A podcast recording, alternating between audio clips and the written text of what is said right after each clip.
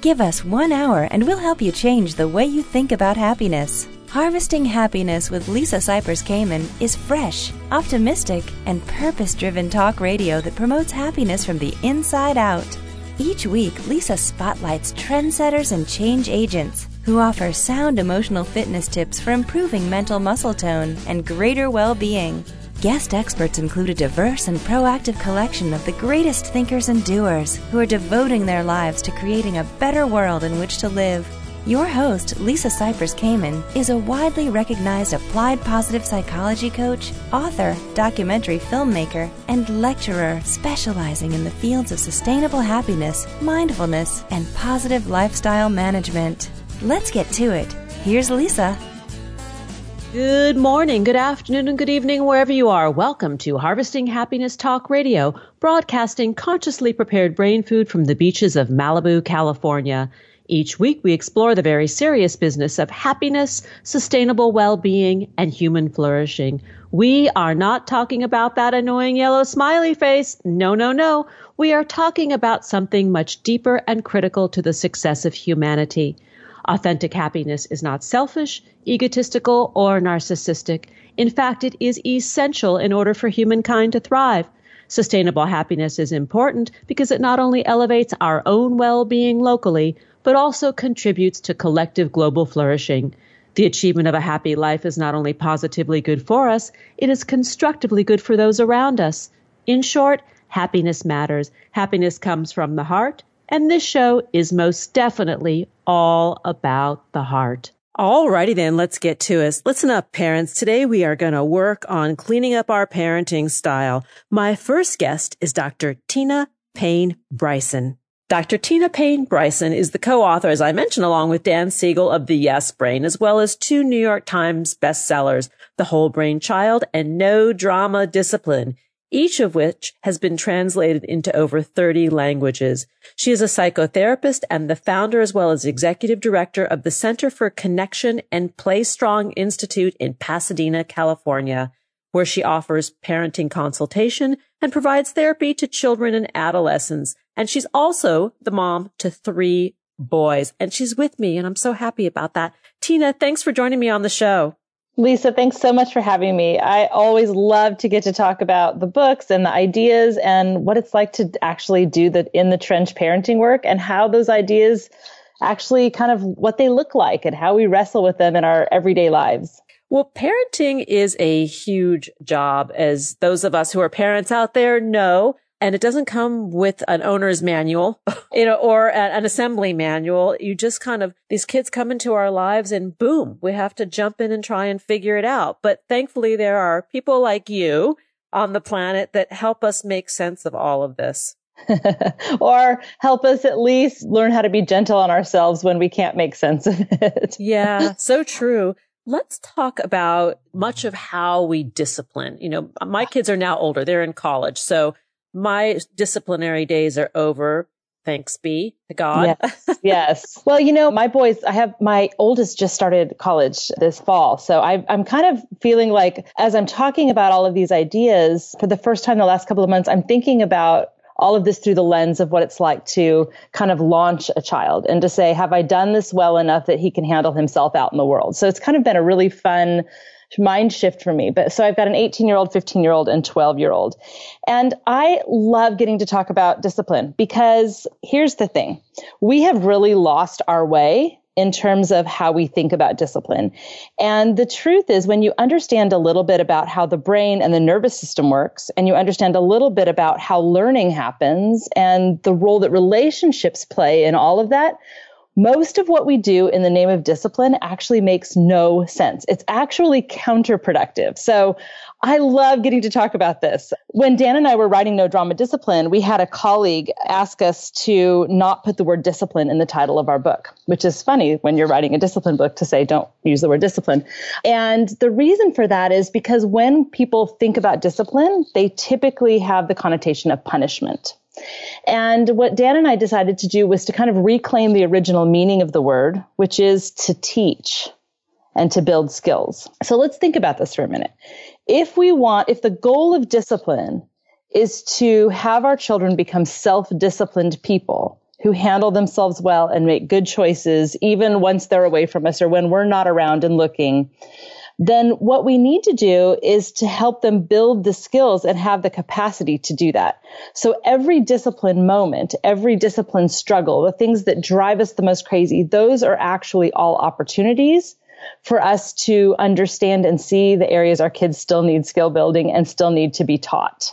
It's interesting you talk about discipline in punishment because I can look back on the times that were challenging with my kids when they were in their adolescence and teens that really were sort of, you know, like hair bending moments. And I realized that the yelling and screaming did absolutely nothing, that it was more about the leading by example and hoping that it would catch on eventually. Talk a little bit about your experience, both as a mom and as a clinician. Yeah. So the brain is either in a reactive state, which in our new book we would call a no brain state, where you're reactive and defensive and shut down and rigid, or so the brain's either in that reactive state or it's in a receptive state, which we call a yes brain state. And a receptive state is open and ready to learn. It can handle difficult situations and still kind of be in a place where it can make decisions. And so it's basically our best selves, these yes brains. So the, if the brain's either in a reactive state or it's in a receptive state, what's interesting is that the brain can only learn when it's in a receptive state. And in the yes brain, we call this the green zone. So when we're in the green zone, that's the only place our that's the only state we can be in, in if we're going to learn. And so what happens is if the goal of discipline is to teach, but our child a lot of the bad behavior is happening because our kid is in a reactive state, right? Yeah. so they're in a reactive state, which in our book we could call a red zone where it's really kind of like acting out. This is more aggressive, slamming doors, disrespectful, yelling kind of state. Or we talk about the blue zone, which is more like shut down, almost kind of withdrawn, disengaged, kind of more collapse response. But both of those are reactive states. So the bad behavior often happens because our kid is in a red zone, a blue zone reactive state. And then our, if our goal is to teach, then a lot, what, what I mean when I say a lot of what we do is counterproductive, we often respond because those reactive states are contagious. They push our buttons. Yes. And so they're in fight, flight, freeze. Then they say something really disrespectful to us, or we feel like they're being really ungrateful. So it activates our reactive state. And so then we actually respond to them in ways that send them further away from the rea- the receptive green zone. So if we're yelling and screaming, we're humiliating, we're throwing out punishments, we're just picking some random consequence we throw at them. If we spank or hit or we're physically aggressive with them, all of those things make it even less likely they can learn. So let me just tell you a quick story about a moment with uh, one of my boys. So that'll kind of exemplify the principles in the yes brain, but also kind of the ideal when it comes to the purpose of discipline and, and being effective. Now, I have to give a little disclaimer here because in this story, I'm going to sound like a saint parent. And in this situation, I did stay in the green zone myself and I stayed in control of myself and I was really intentional. But I don't do it like that all the time, Lisa. I have, I just want to be oh, real. thank you. Thank you. And in fact, in No Drama Discipline, Dan and I both tell a story in the appendix about a time we, you know, flipped our lids as parents. And I'll just give a little teaser that I threatened to remove one of my children's body parts. So, you know, I it's I am not like green zone mom all the time or doing yes brain parenting all the time. So okay, so I had this moment though, and I'm actually sitting in my room right now, and this is exactly where it happened. I was in my room, and my son Luke, who was about nine at the time, came running in and said, "JP five starred me." Now, I didn't know what that meant, but apparently, if you slap someone hard enough, it leaves a handprint that looks like the five points of a star. So I, I comforted Luke. I said, "Oh, let me see," and and I, you know, I said, "Do you want to put a cool rag on it?" So I comforted Luke and kind of got him calm. And then it was time to deal with the perpetrator. Right? It's time to have the discipline moment. I've got to go address this behavior. It's not okay for him to hit his brother. So I take a breath first and make sure I am, you know, in the green zone, receptive, yes, brain person. And I come around the corner and JP is a raging red zone. His, and you can see this. There are physiological changes. His muscles are tense. His eyes are wide. His face is, you know, red. Um, he's, I can like from across the room, I can almost feel his heart beating really fast. He's breathing fast. And so the typical parent response can range. Like w- some typical things my instincts might be to do is to demand he go apologize to his brother. Go tell your brother you're sorry, which JP's not sorry. He's in the red zone. He wished he had 10 starred Luke at this moment, right? and, uh, or to say, you know, go to your room. You clearly can't be with people. I'm taking away your play date for the day. Or to pretend like I'm asking a question, but I'm actually just yelling, like, why did you do that to him? Why would you hit him? You know, that kind of thing. So those are my instincts in the moment. But none of those things teach lessons and they make him probably more reactive. But I, I got to get this kid in the green zone if I'm going to teach him anything. So in the name of discipline, I actually do something very countercultural, but based on a lot of science. And what I do is I actually soothe him. I connect with him. And what my job is, is to calm down the reactivity in his whole nervous system and brain and body so that he can get to a receptive state so I can deal with teaching him, right? That's the whole point. So I reach my arms out as if he had been physically hurt. So he's in emotional pain, but I respond like I do when he's physically hurt. And I say, Oh, JP, you're so mad. Come here. What happened? Mm. And I try and hold him. He doesn't really want to be held. He's kind of, you know, still too mad to kind of be still enough to even be held. And he starts telling me about what his brother did to him and how it was really unfair. And I tried to use my words and blah, blah, blah. So he, but he said, so I five starred him. And I said, Oh, that must have made you so mad. I can understand why you, that would make you so mad. That was really frustrating. Luke shouldn't have done that. Now, by the way, I'm making sure Luke isn't hearing any of this, right? Because otherwise, then we have a big party of red zone. Everyone joins in. So basically, what I'm doing is I'm soothing his nervous system down with empathy and connection and relationship.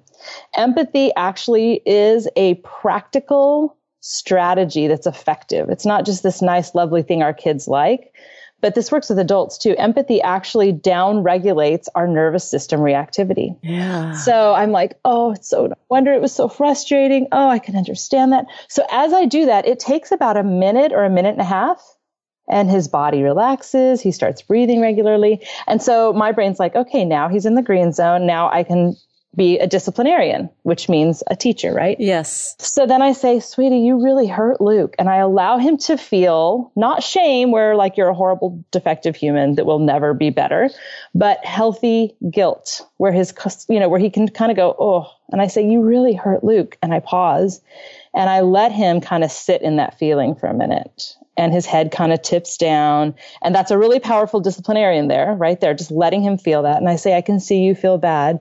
It's okay to be angry, but you can't hurt. What happened for you? How did you know you were mad? How can you make things right with Luke? And we walk through this reflective dialogue where we're kind of reflecting on his behavior. Now, Lisa, think about this for a second, because had I yelled at him or sent him to his room and just thrown a consequence at him, like I'm taking away your playdate today, he would have gone to his room and he would have been spending a lot of mental energy thinking about how it's not fair. I love Luke more than him. This was Luke's fault in the first place.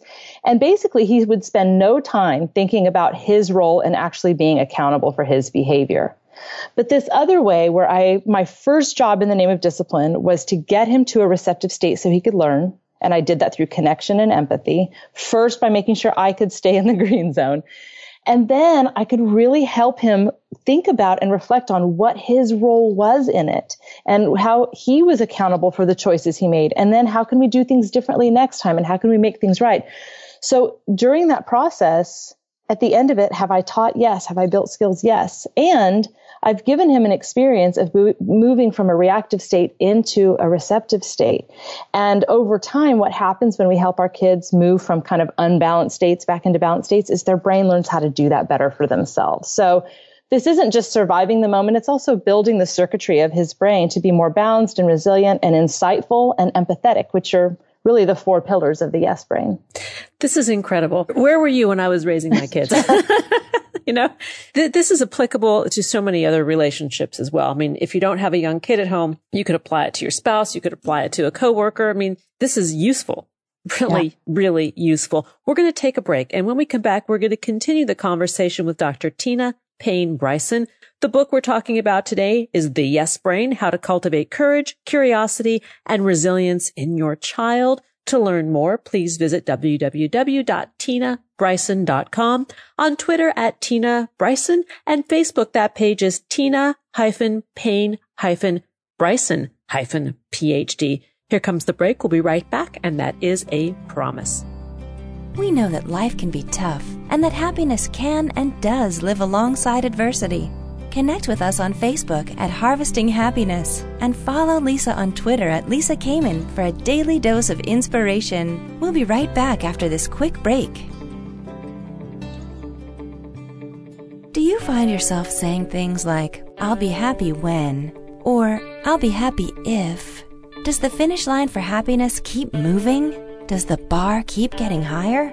What's getting in the way of your happiness right now? Too much going on?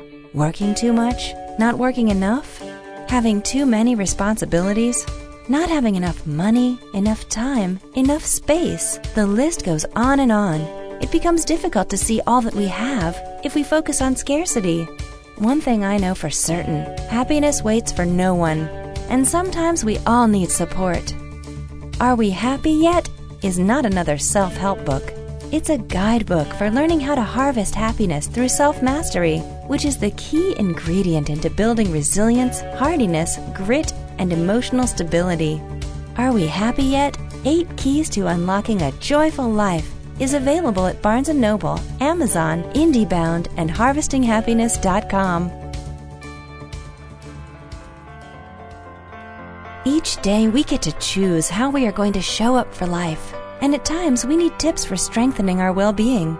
Learn training strategies for greater emotional fitness and improved mental muscle tone at harvestinghappiness.com. Welcome back to Harvesting Happiness Talk Radio. If you're just joining us now, we're talking about clearing the chaos and getting to yes with our kids, how to clean up our parenting style. Let's rejoin the conversation with Dr. Tina Payne Bryson.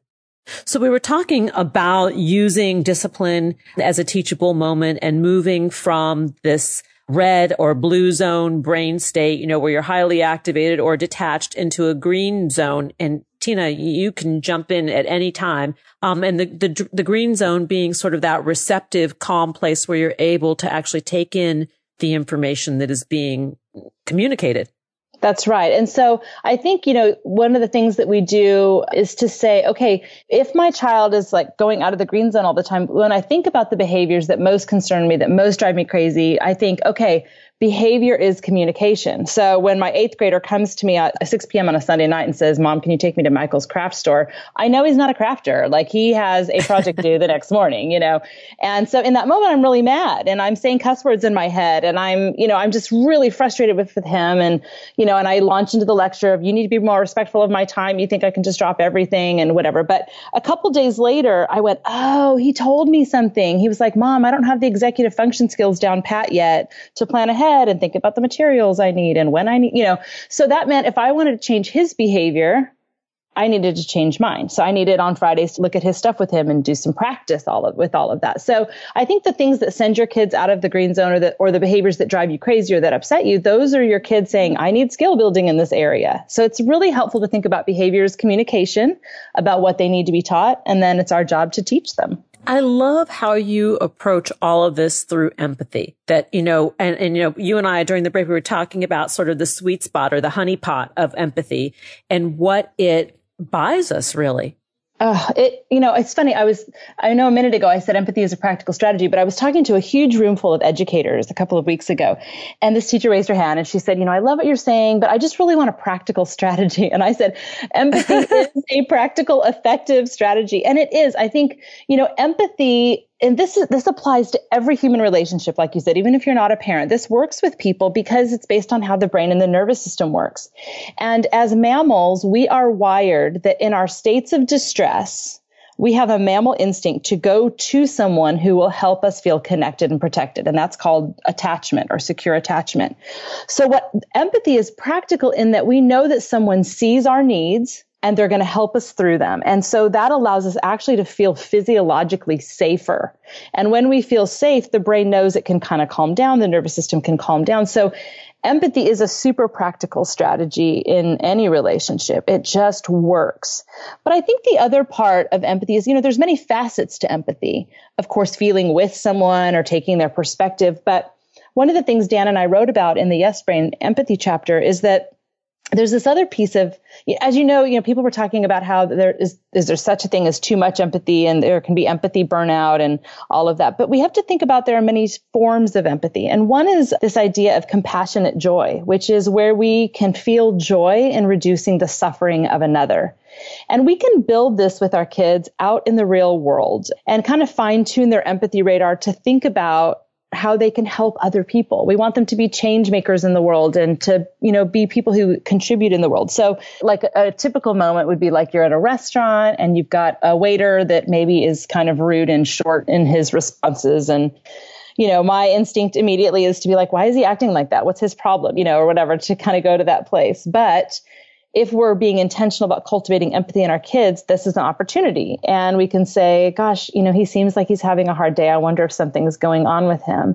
And I remember my, my five year old at the time said, um, yeah, maybe his mom is sick or his dog just died, you know, or something oh. like that. It was really sweet. And I'm like, yeah. So I think if we could all do that, if we could all cultivate that idea of thinking about the suffering of others. And, you know, we don't know what's going on in people's homes. People are, you know, sometimes dealing with really hard things that no one knows about. If we can just approach the world with that kind of compassionate empathy, it actually can bring us a lot of joy in reducing the suffering of other people.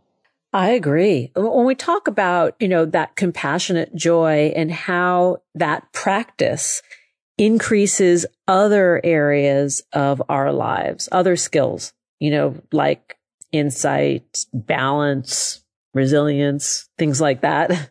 Yeah, you know, empathy. So really, when you think about the middle prefrontal cortex, which is the frontmost part of our frontal lobes, it's the very last part of the brain to develop. This is the part of the brain that gives rise to our capacity for empathy, for insight, for emotional balance, for balancing our bodies, for attuning and having, you know, really connected communication, for making sound decisions, intuition and morality. All of those things are housed in this part of the brain as it's connected to other parts of the brain.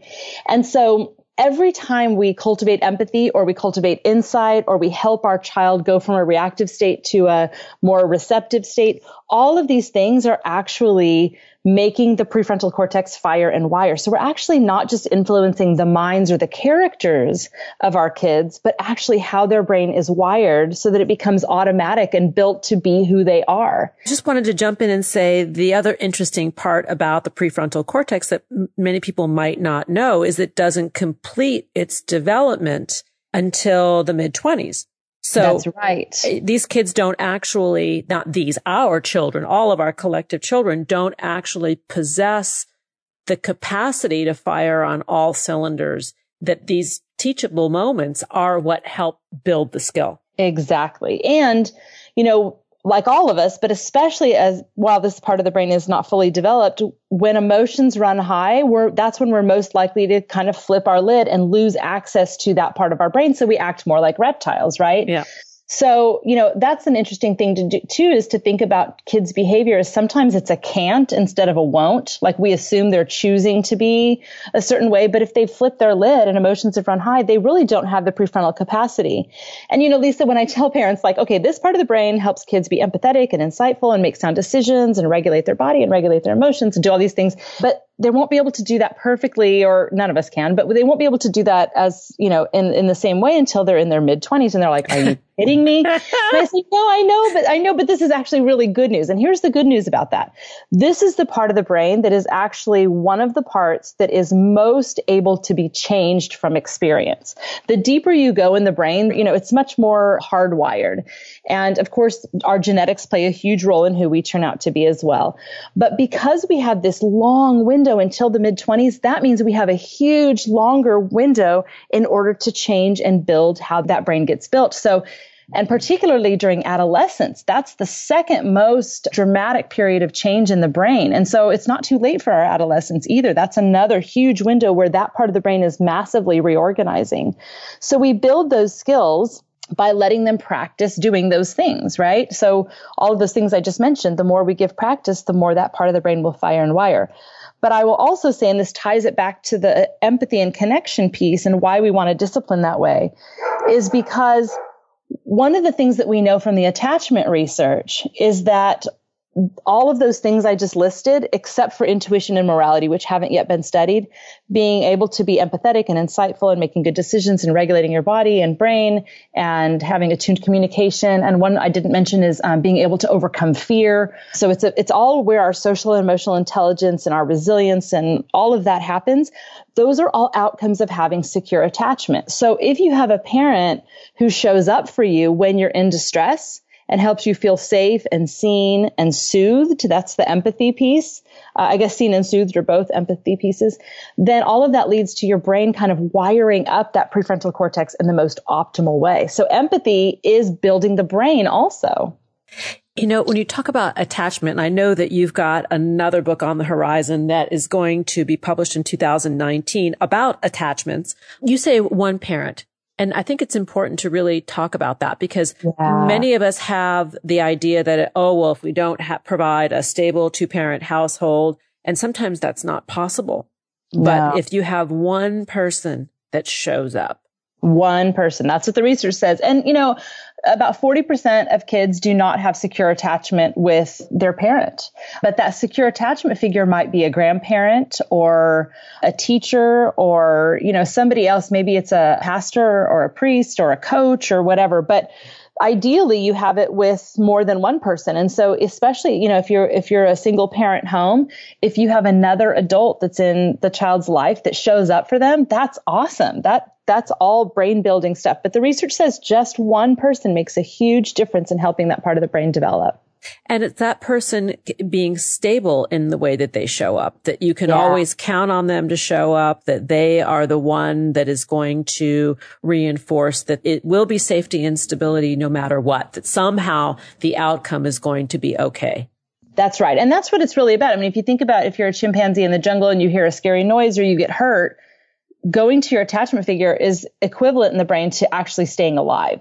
So what this is, is it's someone who helps us feel connected and protected, particularly in times of distress. And that's where, again, we bring back to the discipline is oftentimes the discipline stuff is happening because our child is in distress. They're overstressed. They're anxious. They're having a temper tantrum because they're super angry. So they're in distress. And that's when they, so the way I like to say it is when your kid is at their worst, that is when they need you the most and they need us to kind of be a safe haven, which requires for us to take good care of ourselves so that we have the capacity to do that, to show up for them. And I do want to say one other thing about this, Lisa, is that we don't have to show up perfectly either. We don't yeah. have to be perfect. And the research is really clear that, you know, some, some of the figures are saying that if a parent shows up and helps their kid feel safe, seen, soothed, and secure around 30% of the time, they can still have secure attachment with us. So this is really great news. We don't have to be perfect. And the key is that when we have ruptures or when we mess up, or when we don't make our kids feel safe or seen or soothed or secure that we will love them forever, we just repair and we say, I really wish I had handled that differently. I'm really sorry. I lost my mind and I'm going to go think about that. And was that scary for you? And you, you know, you just, you show up for them then after yeah. the fact. Well, and that willingness to be vulnerable and self-effacing and understand that as a parent, we, we do mess up. I mean, that's yeah. just part, it's part of the job. And I think t- together in that dance with our kids is where that skill building and relationship building talent is acquired, right? That's how we, we learn. Or, yeah, and then they also learn to widen their window of tolerance. That's a Dan Siegel phrase, the window of tolerance, to widen their window of tolerance for having conflict in a relationship and then walking through the hard part of getting things back on track. And so it, it prepares them to be in relationships with siblings, with friends, with significant others. And it also models for them how to make repairs. When we, when we show up and say, wow, I didn't do that well, and we apologize in a way that feels good to them, they learn how to do that too. Yeah, they do. Dr. Tina Payne Bryson, I hope you're going to come back, hopefully with Dan Absolutely. Siegel, and we'll talk about the new book, The Attachment Book in 2019 to learn more about the work of Dr. Tina Payne Bryson and the Yes Brain, how to cultivate courage, curiosity, and resilience in your child. Please visit uh, www.tinabryson.com, on Twitter at Tina Bryson, and on Facebook, that page is Tina Payne Bryson, PhD, and there is a hyphen between each of those words. Tina, you are a delight. I'm so happy we got to hang out. Me too, Lisa. That was really fun. Here comes the break. We'll be right back. Nothing gives happiness like a free gift. Unwrap your present by signing up for Happiness Headlines, our monthly e-zine at harvestinghappiness.com. Stay tuned for more after the break. One thing I know for certain happiness waits for no one, and sometimes we all need support. We all have the freedom to be happy or the liberty to be miserable each day, regardless of external circumstance. Sure, things will inevitably happen in our lives that are out of our control. There is only ever one thing that is totally within our control ourselves. When we have command of ourselves, we are better prepared to handle life and bounce back more quickly when challenges arise. Whether you see the glass as half empty or half full, the glass has the capacity to hold more. You have the capacity to be happier. The tool to harvesting your happiness is within your grasp. Are we happy yet? Eight Keys to Unlocking a Joyful Life is available at Barnes & Noble, Amazon, IndieBound, and harvestinghappiness.com. Each day we get to choose how we are going to show up for life and at times we need tips for strengthening our well being. Learn training strategies for greater emotional fitness and improved mental muscle tone at harvestinghappiness.com. Welcome back to Harvesting Happiness Talk Radio. If you're just joining us now, I urge you to download and share this podcast episode. Why? Because sharing is caring. It's kind, free, legal, available 24 7.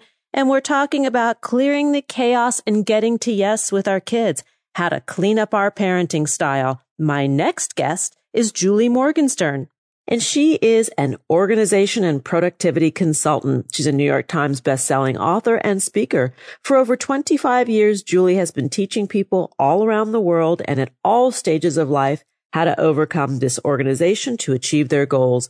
Her mission is to free each individual to make their unique contribution to the world by helping them design their own systems for managing time and space that feel natural and easy to maintain. This inside out approach to organizing everything gives everyone the energy and knowledge they need to get and stay organized. We're talking about her newest book, Time to Parent, organizing your life to bring out the best in your child and you. Welcome to Harvesting Happiness Talk Radio, Julie. Oh, it's great to be here, Lisa. Well, thanks for joining us. I want to talk about parenting and children and the yeah. challenge of this time management thing. I just got my second and youngest child off to college. So I ostensibly have an empty nest, which frees up a lot of time to do some very cool projects and to catch up on a lot of things. But I remember back in the day how hectic, chaotic, exhausting and frustrating it could be trying to do it all. Yes, the parenting years are inarguably the most time stretched years of a human's life. There is no other period of time where you're pulled in so many directions and feel so driven to do a wonderful job. You want to be there for your kids, but you don't want to lose yourself in the process. You get torn between spending time with your significant other, if you have one, or getting back on the computer and doing your work or any downtime? Do I spend it with friends or extended family? We're pulled in so many directions. And I raised a daughter. I was a single parent for most of her life and have been coaching parents and families around the world for almost 30 years. And there's never been an instruction manual on how do you divide your time. So I decided to use my empty nest time. and the perspective, you can't get that perspective. I couldn't until I was really out of the day to day churn and able to really reflect, plus on the client work. And I also did some heavy, heavy, heavy lifting research on the science. And, you know, this ties into the U curve study, which I don't know if you're familiar with about happiness and aging. And most people report that their least happy period of life is when they are raising children. And it's not for lack of love and joy in their children, but it is the demands and stressors that impede upon, you know, self-reporting happiness.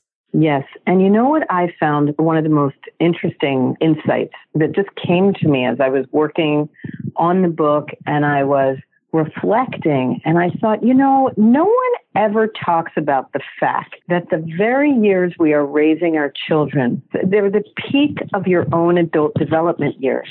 While you're raising your kids, you are simultaneously building a career. and you're at kind of the peak of your earning capacity and you're developing a new love, adult love relationship with a significant other or a social circle of friends. And you're discovering who you are as a human. You don't know who you are, you, you know, when you're 18 or 21. So, Julie, rumor has it that you were once a notoriously disorganized person. Talk a little bit more about that and what drew you into this as a business. Yes, I was notoriously disorganized growing up. I like lived out of piles and I spent half my day looking for things and lost, you know, everything you can possibly imagine, keys, wallets, watches, umbrellas, my passport on the way to the airport, you know. And I was always kind of living in chaos. And but I pulled things off, you know, like no matter how chaotic things were, I always sort of came through. I got really good grades. I always ended up delivering, but the stress was very high. I was okay with it though until my daughter was born. And when my daughter was born, I just realized pretty quickly that if I did not get my act together, this child was never going to see the light of day. It took me like two hours to pack to take her for a walk because I couldn't find anything and I was never ready. And it was so chaotic. And I thought, this is not fair to do to another human. I can do it to myself, but not somebody else. And that was really my motivation for getting organized. And then a few years later, when she was three, I got divorced and I thought I couldn't afford theater hours or theater money anymore, which was my career at the time. I thought I'm gonna I'm gonna help organize people because I get what it's like to be completely disorganized, crave order, and have no clue how to get yourself there. So I thought I could start a business and you know walk people across that bridge and do it with empathy because I don't think though the skills are pretty straightforward, the stress and the overwhelm keep you from thinking clearly and it's hard to get there on your own. So it's much easier when someone can walk you through it. Um, I want to ask you a question about the job description of being a parent. In your view, is there even such a thing like under the heading of good parent and then describe tasks involved? Yeah. heavy lifting. Yeah, exactly. Yes, be a superhuman. No, there never has been a job description. When my daughter was born, I was like, why are there not time management brochures being handed to me as I'm walking out of the hospital or in the pediatrician waiting room or in the office of her schools? There was no instruction manual on how to divide your time. And then clients were always asking for like, how do I do this? And, and, and I just kept hearing, I thought, I'm going to write the manual and I wrote it. I actually did come up with the job description for being a parent. It took eight years of research, but I got there. Give us a couple of features of this job description, ones that we might not even think of. I think, first of all, the job of parenting, when you don't have a job description, it's kind of a recipe for overwork, inefficiency, and insecurity. Any job feels infinite if it's not defined. You never know when your day is done because you don't even know what your job is. You don't know where the edges are. So here is, uh, to me, what parents truly have to juggle their time between. First, break the job into two parts raising a human and being a human. Because remember, you're in the peak of your own adult development years while you're raising your kids, and you have to fuel yourself in order to be able to be there for your kids. And you want to role model happy, healthy adulthood. Yeah. So raising a human but being a human. And then each of those have four components. And I can talk you what the four are. Essentially, those eight things constitute the entire job from like the birth of your first to the launch of your last. So I'll talk through what these, you know, eight components are, but it's that simple. Give us a taste. Okay. So let's start with raising a human. There's four kinds of time we have to balance our attention between in order to raise happy, healthy kids. We have to first provide for our kids, right? We have to usually involves working and managing money to be able to pay for the things you need for your kid's life. Provide. The next kind of thing we have to spend time on is arranging the logistics of your children's lives. That is where they're going to school and how are they getting there and who's picking them up And what are they doing after school? And what are they having for lunch and dinner and breakfast and on the weekend, et cetera, et cetera? It's a really big job, the logistics. It takes a lot of time. The third kind of time we have to spend to raise our kids and make them happy and healthy and secure is we have to relate to our kids. We have to connect to them and get to know them as the unique individuals they are. And the fourth kind of time is teaching, right? We have to teach our kids values and life skills and the things that will help them succeed out in the world. Provide, arrange, relate, teach. That's it. And that happens to spell an acronym, which is doing your part, P A R T, for another human. Love it. We're going to take that break. And when we come back, we'll carry on the conversation with Julie Morgenstern. We're talking about clearing the chaos to yes with our kids. Here comes the break. Who says money can't buy happiness? Check out Lisa's new book, Are We Happy Yet? Eight Keys to Unlocking a Joyful Life, and other fun, fashionable, and inspiring items at shophappy at harvestinghappiness.com. We'll be right back after this quick break. Do you find yourself saying things like, I'll be happy when, or I'll be happy if? Does the finish line for happiness keep moving? Does the bar keep getting higher? What's getting in the way of your happiness right now? Too much going on? Working too much? Not working enough? Having too many responsibilities? Not having enough money, enough time, enough space? The list goes on and on it becomes difficult to see all that we have if we focus on scarcity. One thing I know for certain happiness waits for no one, and sometimes we all need support. Are We Happy Yet? is not another self help book. It's a guidebook for learning how to harvest happiness through self mastery, which is the key ingredient into building resilience, hardiness, grit, and emotional stability. Are We Happy Yet? Eight Keys to Unlocking a Joyful Life is available at Barnes & Noble, Amazon, IndieBound, and HarvestingHappiness.com. Each day we get to choose how we are going to show up for life, and at times we need tips for strengthening our well-being. Learn training strategies for greater emotional fitness and improved mental muscle tone at harvestinghappiness.com. Welcome back to Harvesting Happiness Talk Radio. If you're just joining us now, we're talking about the time to parent, organizing your life to bring out the best in you and your child. Not only is that a thing that most of us are concerned about, it is the title of Julie Morgenstern's newest book. And I also want to give a pitch to Julie Morgenstern, who's my guest here. And that is, um, her first book was Organizing from the Inside Out, and it was a New York Times best seller. So Julie, prior to the break, you laid out the coordinates of doing our part, you know, to raise our children. What about the other four coordinates about self-care? Self-care. So we can't expect to, you know, do our part for others if we are running on fumes and our own life is kind of in a shambles. So there are four things we need to juggle our time between for our own self-care to make sure that we have the energy, perspective, joy, and patience to raise another. So there's four things. We have to sleep, right? Get enough rest and become a sleep ninja because parenting is a great challenge to good sleep. Yes. But you have to really learn how to sleep and compensate for lack of sleep and be a master at getting the rest you need despite all the interruptions. That's sleep. The next is exercise, right? We need to move our bodies and stay fit and healthy. It's good for the mind, the body, the spirit, and the confidence.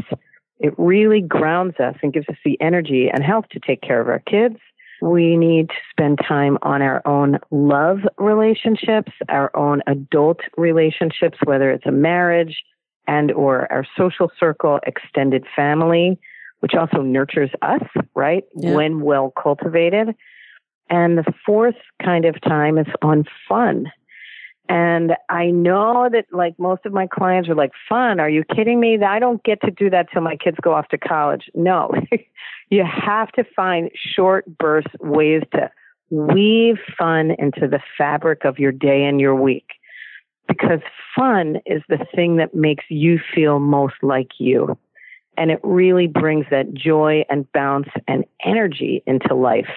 And if you're able to do that for yourself, it's a lot easier to bring that out in others.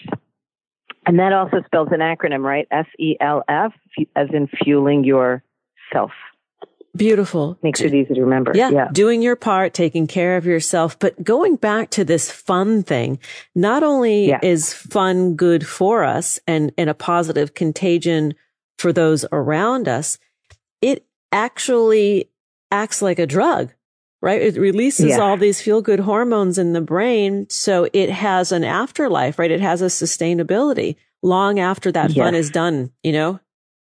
Exactly, exactly. And when you have those endorphins going through and that feel good, you have the patience, you have the resilience to deal with raising kids is hard. You know, they it's challenging, it's exhausting, all these things, and that really actually can help you do it with much more grace and energy and resilience. So yes. And you know, the interesting thing about fun, I get a lot of pushback on that, like initially, right, from clients.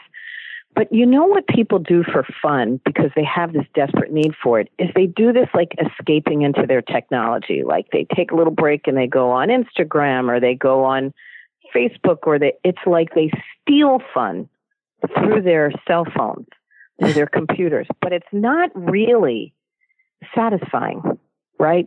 And yeah. science says you just have to break the train of everyday thought. You can't be working on a screen all day and then doing your escape on that self same screen.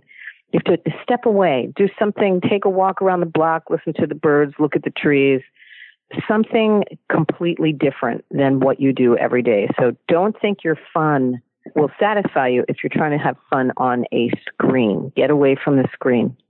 I think this is a great suggestion.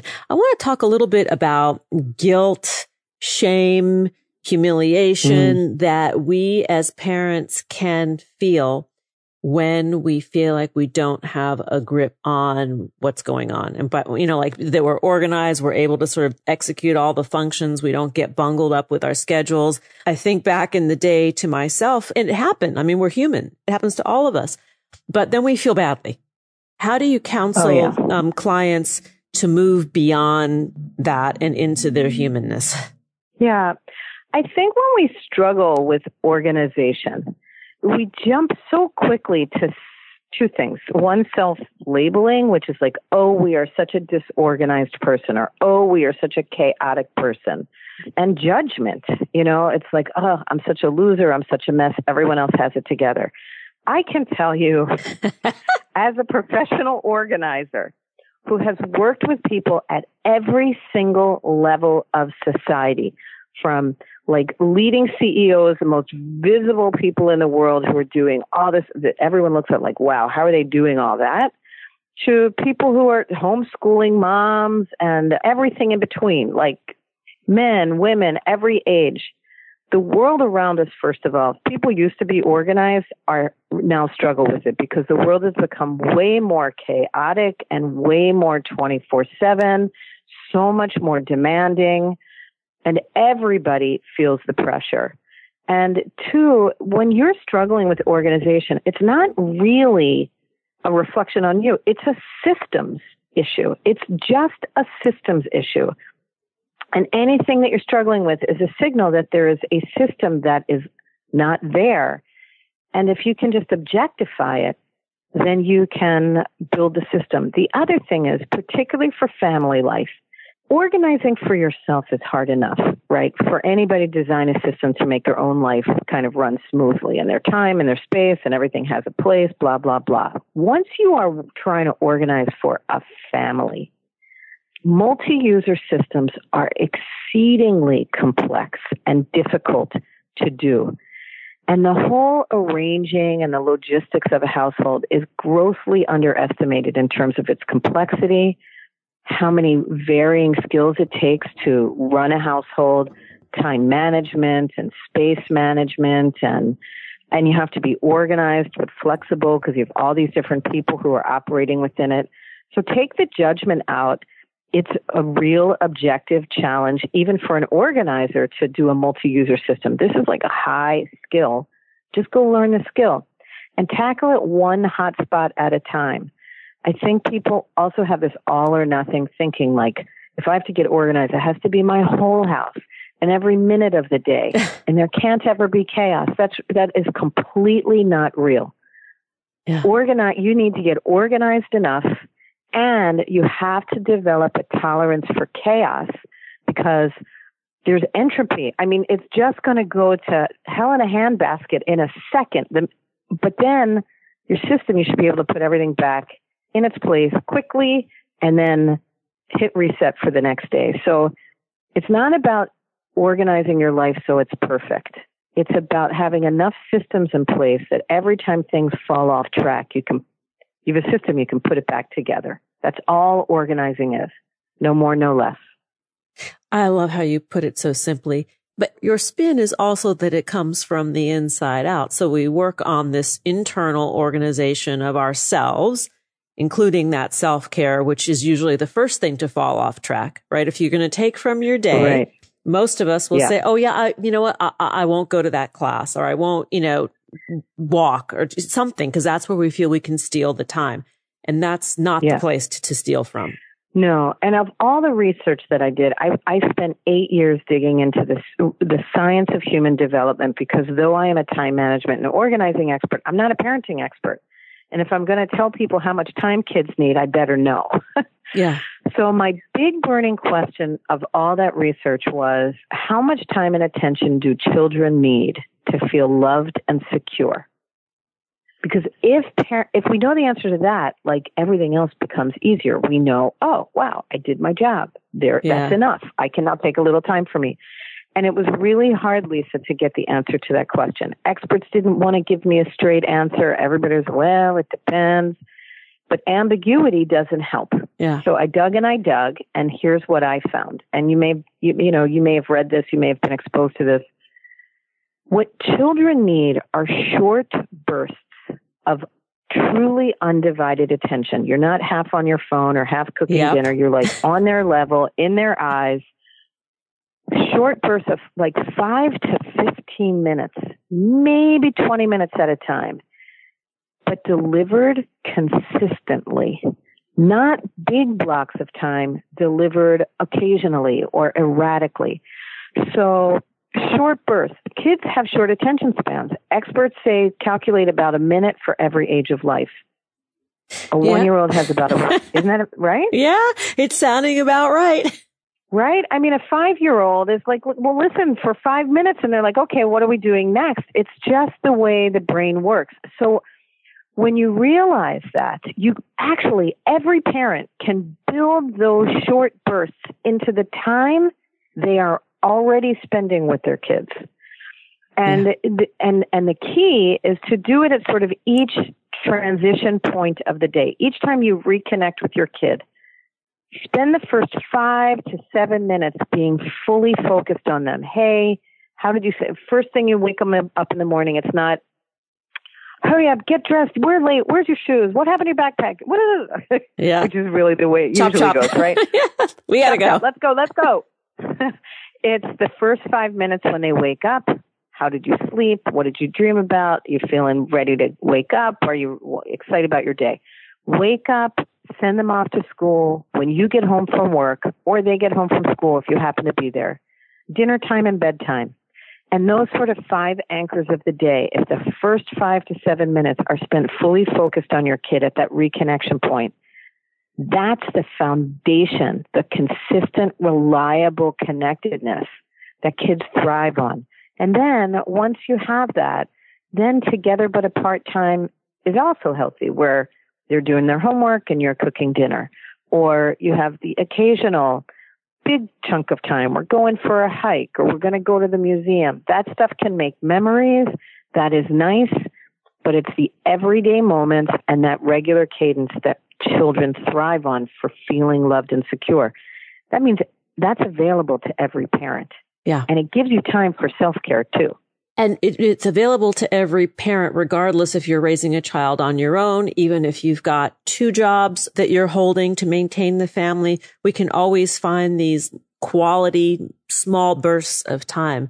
And, you know, I didn't know That's the right. number, but I did make the discovery on my own because I too was a single parent raising my kids.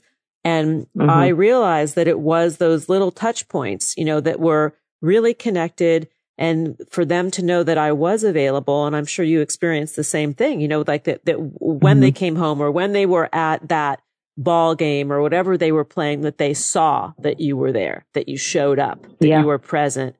That makes them feel secured. It's, it's the underpinning for being a, a healthy human being, right? We, we all yeah. need it. Yeah, it makes you feel worthy, right? It makes you feel valued when yeah. someone gives you that time and attention, but you don't need to do these big, long blocks.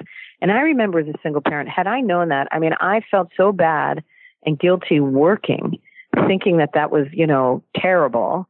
And so from the time I got home until my daughter went to bed, I felt like I had to be on all quality time the whole evening, which left no time for me no time for anything else. And it was, you know, I tried and I rallied, but it was pretty draining and it, it didn't allow for the same balance. Yeah. Right. That if, if I had understood that, there's no need to feel guilty for working.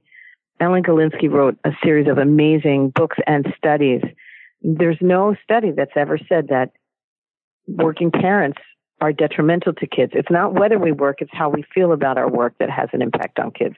So if you're miserable and you talk about it, or you say, gee, you love your work, but you feel guilty. So you say to your children, like, I hate that I have to work, but I have to work because I have to pay for things for you. That's detrimental to yeah. kids. Yeah. They're like, oh my God, my mom or dad hates work. They're only doing it for me.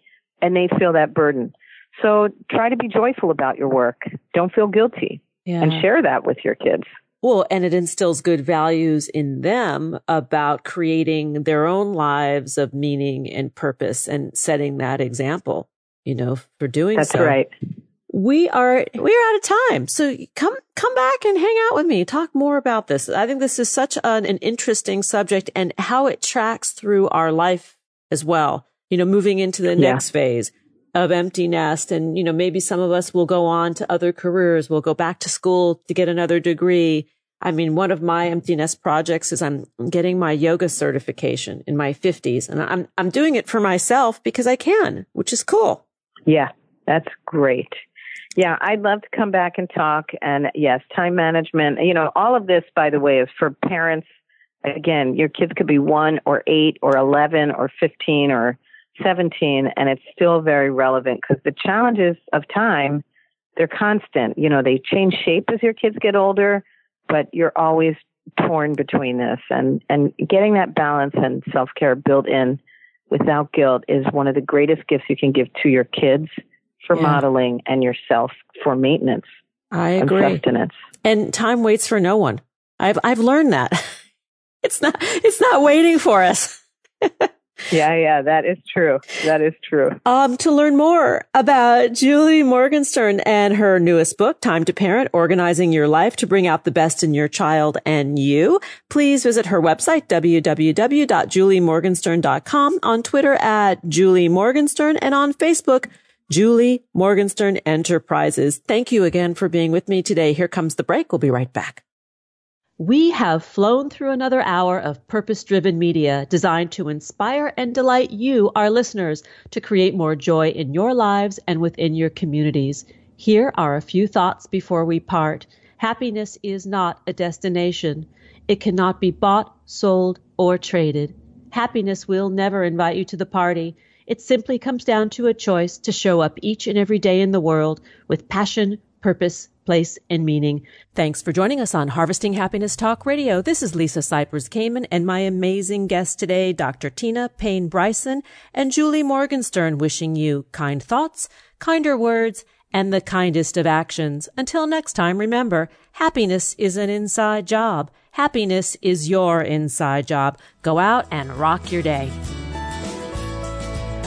Thanks for joining us on Harvesting Happiness Talk Radio with Lisa Cypers Kamen. Join us each and every Wednesday for a brand new episode of consciously curated talk radio from the heart. Keep harvesting your own happiness anytime from the comfort of wherever you are with hundreds of free downloadable podcasts from our libraries on TogiNet iTunes, and SoundCloud. In a complicated world seemingly driven by nonstop negative news, Lisa's mission is to celebrate the upside of life and seek the silver lining of our challenges by transforming them into uplifting growth opportunities for all.